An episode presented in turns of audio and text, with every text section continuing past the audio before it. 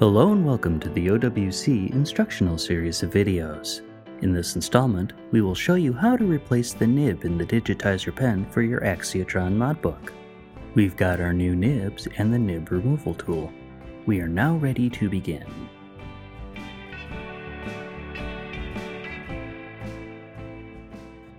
Here we have the standard digitizer pen and the studio digitizer pen for the modbook. We're going to work with the standard pen, but the process is identical for both models. A nib removal tool should have come with your digitizer pen. Line up the notch with the nib.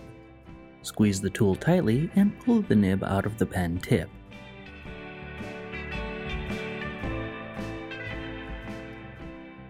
Select the nib you want to use in your pen. Each one has a different feel studio pen, pencil, or felt tip. In this example, we're going to install the Studio Pen nib. Place the flat end of the nib into the hole at the tip of the pen and slide it all the way in. Once it's in, give the nib a slight push to secure it into place.